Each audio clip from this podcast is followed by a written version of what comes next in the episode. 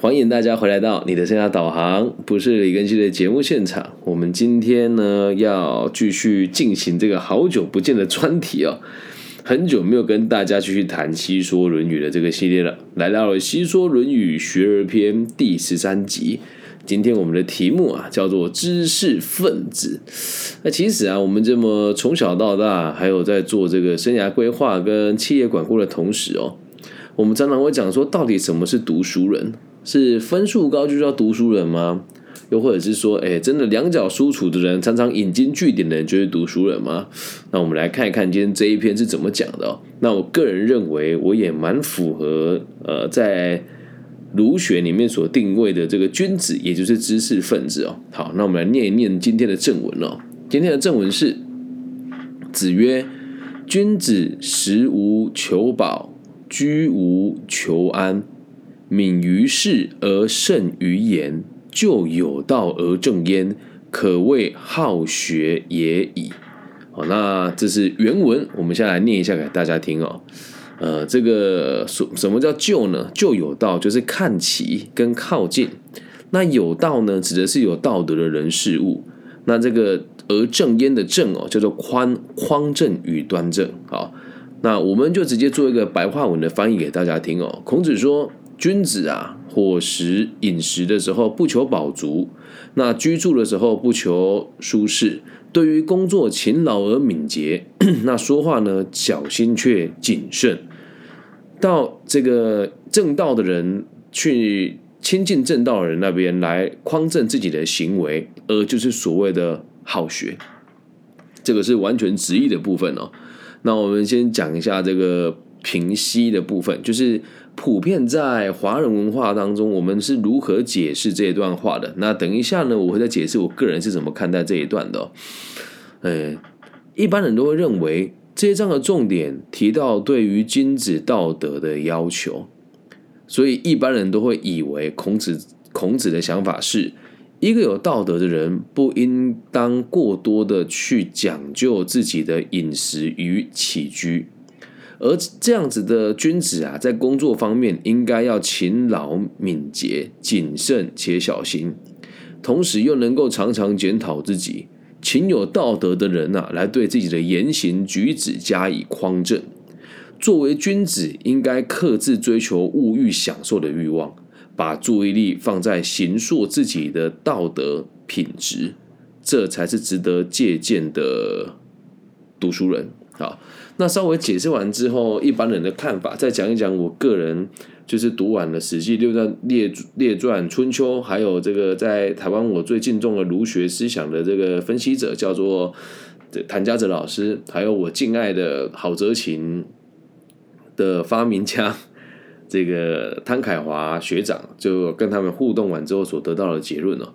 那我也不敢说我自己读《论语》读的有多熟悉、多深入。但我我确实在台湾很多在研究《论语》《论语》的相关的的这个集团，还有社服单位当中授课过，也中整了我对于这些儒学的看法。虽然大家的看法都不一哦，但我以我的角度出发，分享给大家听。因为毕竟每个人读书嘛，你得到的感受也都是不一样的。好，我们一句一句来剖析给大家听哦。更新的想法是什么？来，第一句哦。君子食无求饱，我们先单看这句哦。为什么讲食无求饱哦？嗯，谦谦君子嘛。那之所以讲到君子，就是因为这是一群为了社会更稳定、更安定而存在的一个知识分子哦。那为什么讲食无求饱呢？你要去想，不管是你私底下吃饭，还是跟别人吃饭，如果每一餐你都吃到非常的暴饮暴食。或者是吃到让你觉得非常的饱足，饱到九分饱、十分饱，你就会发现，在你吃完饭的一到三个小时的时候，你根本就没有办法好好的工作。哎，有趣吧？你说老师，君子有有需要好好工作吗？先听清楚哦。我们一直在讲这个儒学的整篇当中，我们认为人最好的就是成为君子嘛，哦，那这个君子的存在就是为让社会安定，而如果要让社会安定，你就要知道，你必须得让自己工作是高效的。为什么这么说呢？工作高效，你才会有足够的时间来追求知识，才会有足够的这个金钱来照顾你周遭的人。所以这个食无求饱讲的，并不是说什么你吃饭不能吃太饱，不是，而是希望你吃饭可以吃到一个刚刚好的这个高度，让你在接下来的一两个小时还是可以持续的维持很良好的这个思考的能力哦。然后这里其实还有一个隐藏的概念，是我自己的认为啦，你可以听一听就好。诶，最好的饮食方式啊，就是少量多餐。所以这个食物缺乏还有一个奇怪的内涵在此哦。你会发现在台湾很多人会习惯吃米饭哦。那以这个黄河以北跟以南又分成两种了，这北方人吃面，南方人吃饭嘛。那也都是因为我们吃了淀粉以后，就可以有非常大的饱足感。那一旦有了饱足感以后呢，我们的血糖就会比较容易维持在一个高的状态，所以做劳动是没有问题的。但当你做的是知识的工作或者管理的工作的时候，你就会发现吃太饱，你反而很难去思考，有趣吧？而我们一般所提到的君子哦，都是以这个管理或是思想工作为主的人。那我们说一般的这个农啊，或者是工啊，就可能就不在这个范围当中了，理解吧？所以工作的内容以及这个我们工作的方法，哎，这都很重要，所以才会讲居，才会讲这个食不呃食无求饱啊，理解吧？好，那接下来讲这个居无求安的部分哦。那什么叫居无求安呢？呃，本来的本意是说居住就不要求舒适。那其实这个无求安呢，我们可以去想一件事情啊，就是除了基础的这个要求之外，再要更多的东西，其实就不必要了。我们说有时候住过得太舒适哦，你无法居安思危。所以你说我自己嘛，也在冥冥之中有做到这样子的事啊。就像以前正在跟人家开集团这个餐饮店的时候。我的收入很 OK 啊，但我就是偏偏不要叫他去开一间好事发生的咖啡厅，来让自己难过一点点。然后再到我现在，其实收入也还不错了。如果我们不问世事，好好的搞自己的小事业，也可以过得很好。但我偏不，我就还是要来挑战做教育的这件事情哦。所以应该是说，你如果每一件事情啊，这个居不是只有住，还有包含了你的生活起居起居。如果每一件事情都要求舒适，你根本就无法成长。那这边会有个一呃跳到现在 会有个说法啊，说我们要跳离舒适圈，概念上也是一样的。如果你让自己过得太安逸、太舒服了，你就无法进步了。那有人就会说了，那你当君子为什么一定要那么辛苦呢？哎，不要急，让我把后面说完了。当你有目标要挑战的时候，你就会发现，我永远都无法停停下脚步。你也会发现，一旦我追求安逸了，我就没有办法再把格局放大了。而后面这两句话就很神奇了：“敏于事而慎于言。”它这个是用“而”哦，不是用“且”哦。为什么讲敏于事呢？这个敏于事是做事情要快速、要迅速、要有效率。那后面这个“慎于慎于言”呢，就是说话的时候要慢，也就是做事要快，说话要慢。那这个地方就很有趣了，为什么会讲敏于事呢？这里会讲敏而不是讲速哦。这个敏不是光光是只有工作的速度快，而且还是要有一个非常良好的关注周遭改事情的变动的能力，还有可以随时去做应变，才会叫敏嘛。那敏这个字的意思，并不不是只有快而已哦。但是我们这边都会解释成敏捷，敏捷，但不是这样，是做决策速度快。啊，然后这个做事情对周遭的感应、感知的能力是比比别人还要强的，叫敏于事。而这个而慎于言哦，就是在你说话的时候要特别的小心谨慎。好，那这个是字面上的解释。那从我个人的角度出发哦，所谓的敏于事哦，这个事呢，呃，我的认为啦，它是一种从事的概念。就是你想要做什么，就要以最快的角度去完成，要开始行动，并且要能够看待这件事情以后还有可能发生哪些事，你必须得非常敏感的先去做规划。那这个就恰巧可以应用到我们前几章的所谓的这个慎终追远的这句话，就是你做事情的时候要慎重的看待你做这件事情的结果，然后要能够理解这个结果有以后会延伸出哪些问题，这才是敏于事的真正的概念。而后面的慎于言哦，就像字面上所说的这样，我们说话要小心谨慎。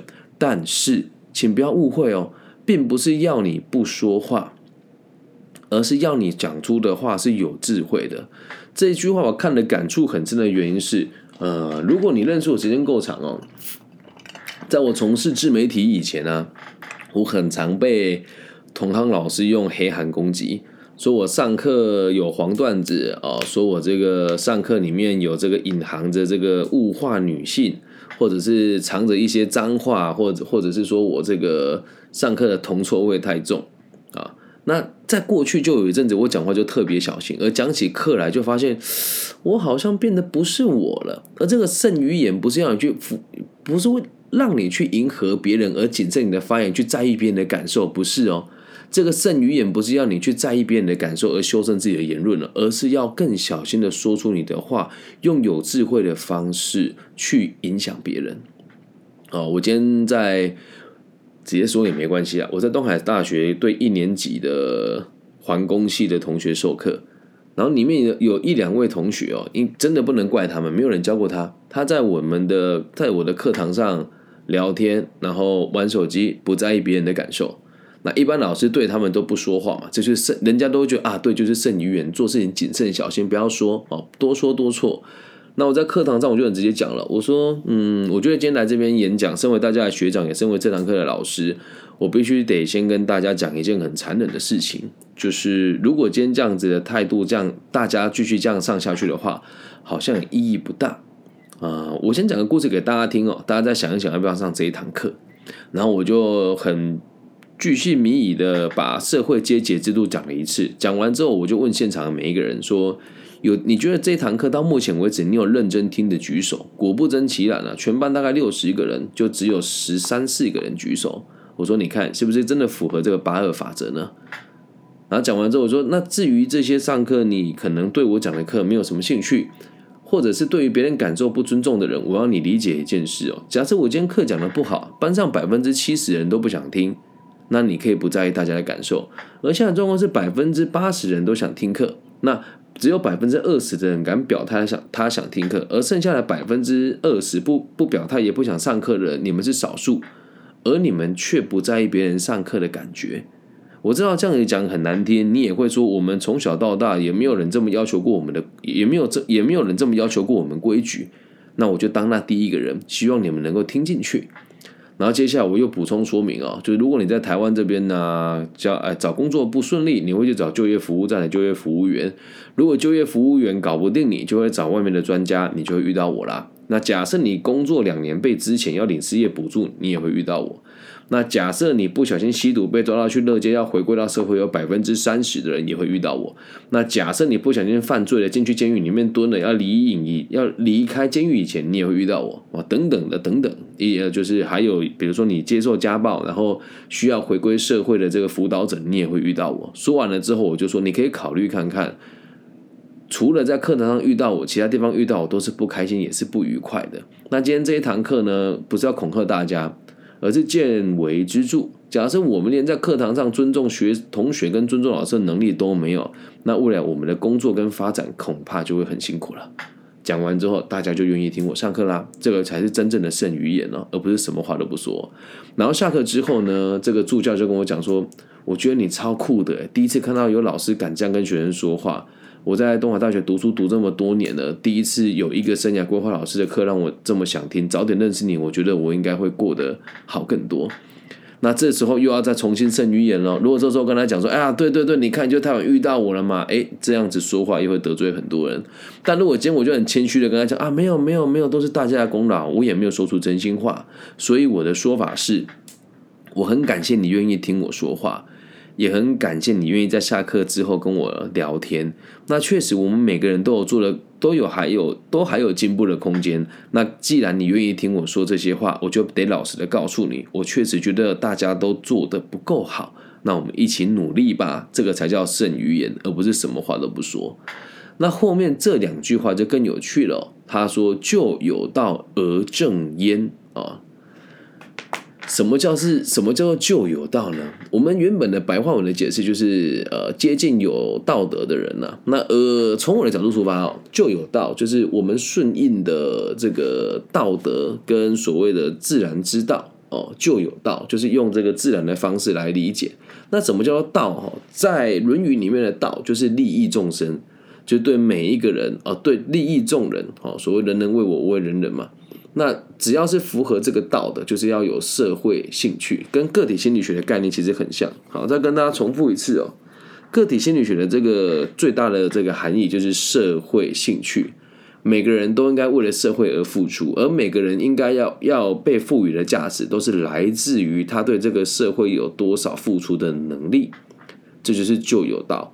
那我们要不断的往这个方向修正，就叫做而正焉。那我们在传统的道理的这个认知，都会认为这里面《论语》的道就是所谓的道德，其实不是哦。道德只是拿来绑架彼此的一种非常迂腐又迂回的制度。好，那道德这个东西，就是也也是我们一般认定的这个社会大众认为正确的事情，我们都误会了，并不是说什么我们要在意道德是为了害怕别人评价我们，不是。这里的道意思指的是我们要利益他人，做任何事情都是站在群体的利益跟双赢的角度出发，不断的往这个方向发展，能够理解吧？最有趣的最后一句话，可谓好学也已哦。这句话我其实我反复看了好几次，为什么这集拖了这么久才更新呢？其实是有原因的，因为看了很多不同的解释，大家的看法都不一样。那我个人认为啦，每个人独有每个人自己的想法，就是所谓的意识流哦。意识流跟大家解释一下，有分成三层：一个是写这个故事的人，一个是阅读故事的人，一个是故事里面的人，就是所谓的意识流。那刚好在我这个年纪从事这个行业，我跟大家分享我的看法是什么？可谓好学也已哦。白话文翻译就是这样，就可以说是好学了。呃，最近台湾哦有很多，这是这个是真实的事情哦。台湾有一间最顶尖的学校，就是分数最高的，然后它的名字呢叫做台湾大学。那在最近这几年的评价呢，在全世界排名都往后掉了。然后啊，台湾大学老师竟然说，因为我们的名字前面有一个很敏感的字眼，会让很多华人同胞对这个字眼产生歧视，所以我们台大的排名才会往后掉。那你可以说这群人是读书人呢？没有诶，他只在找借口跟理由而已啊！你学校办的不好，世界排名往后掉，这叫天经地义。你们是台湾最顶尖的知识者，最顶尖的读书人，而你们却拿校名来当借口，来否定自己的学校。就是来来否认自己的学校办不好，我怎么会这么提哦？前两天在台湾有个报章杂志，他真的这么报道说，台大将引进生涯规划老师，带他们玩牌卡来规划未来。啊，再重复一次哦，如果你们真的是有脑袋的人，都会认同我这句话。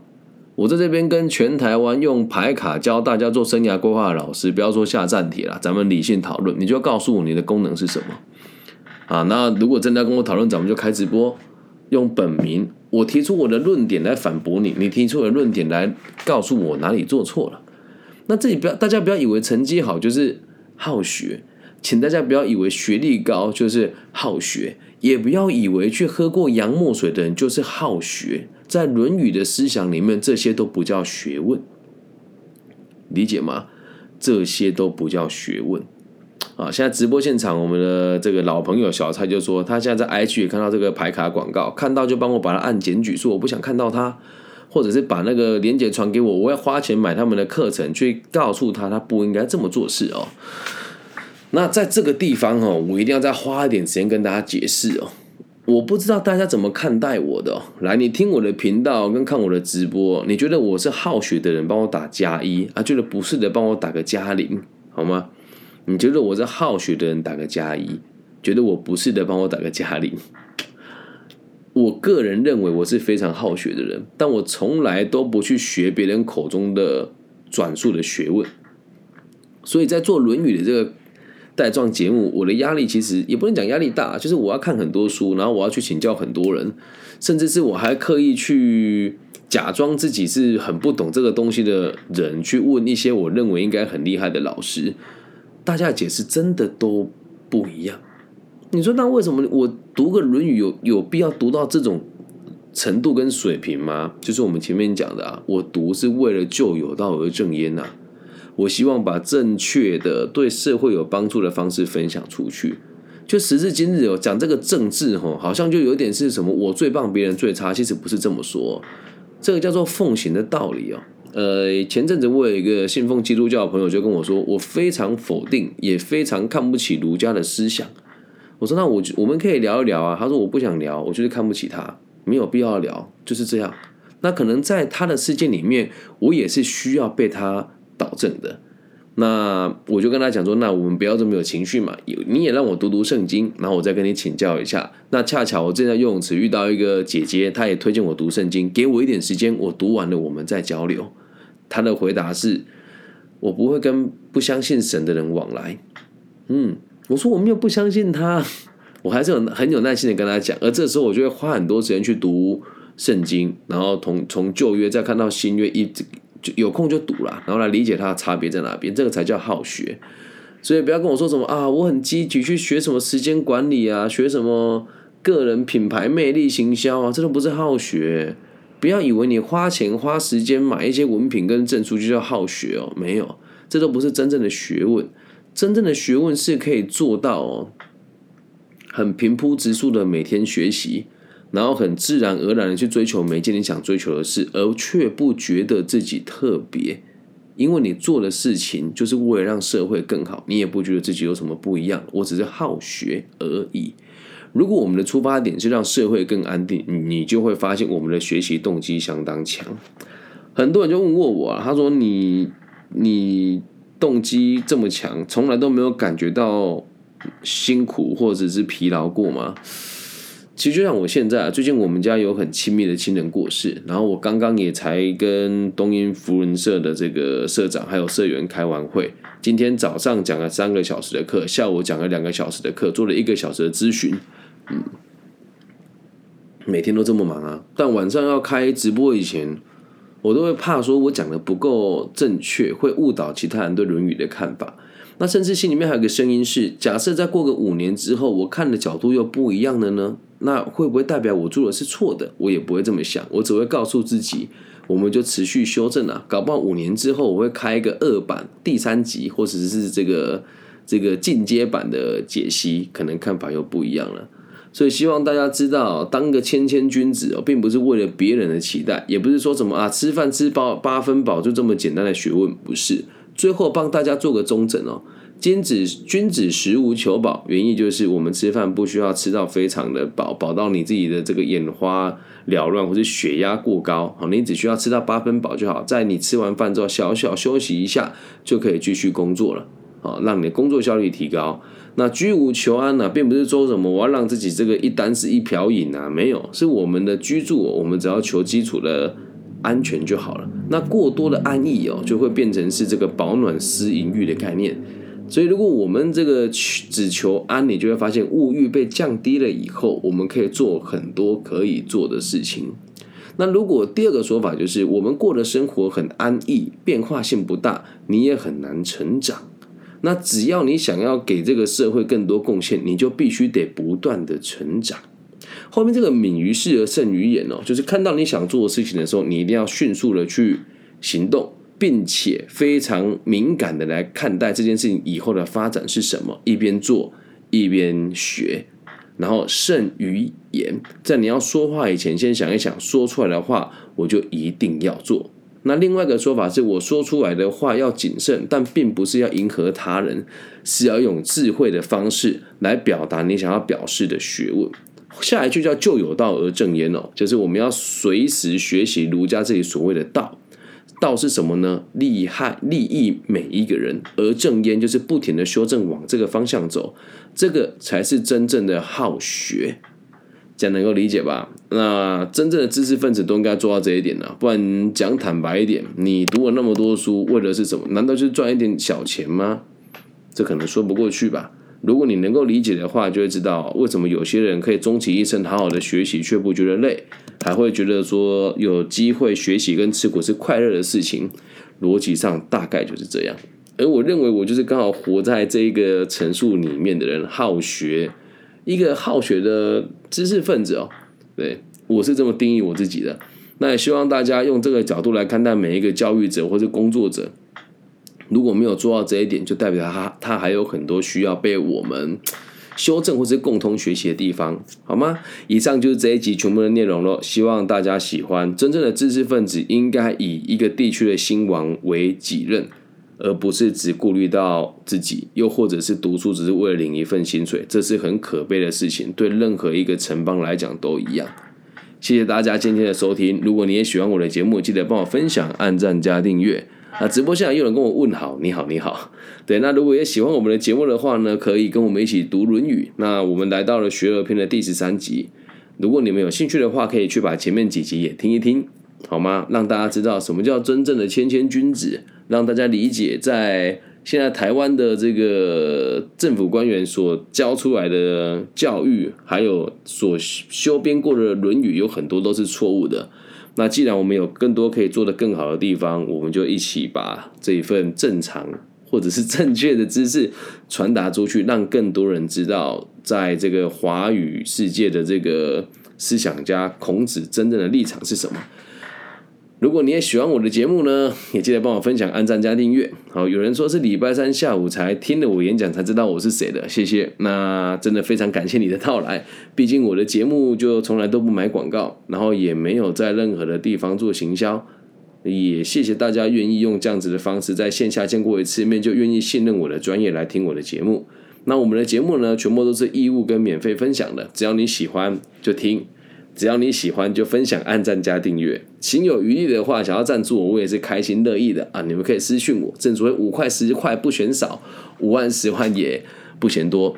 大陆地区的朋友，如果你好奇的话，可以加我的微信号，我的微信号是 B 五幺五二零零幺。那如果你从网易云私讯我，我也会回复的。那其他地区的朋友呢？只要你们用任何的搜寻引擎搜寻我的名字，都可以找到我的相关资料。我叫李庚希，木子李，甲乙丙丁戊己庚辛的庚，然后王羲之的羲。期待在各个不同的平台与大家相见。希望我的节目的存在可以带给这个世界更多安定的可能性。也感谢你们的收听，我爱你们。大家午安、晚安或早安，因为录音版本我帮你什么时候听嘛？祝你祝福你有愉快的一天，拜拜。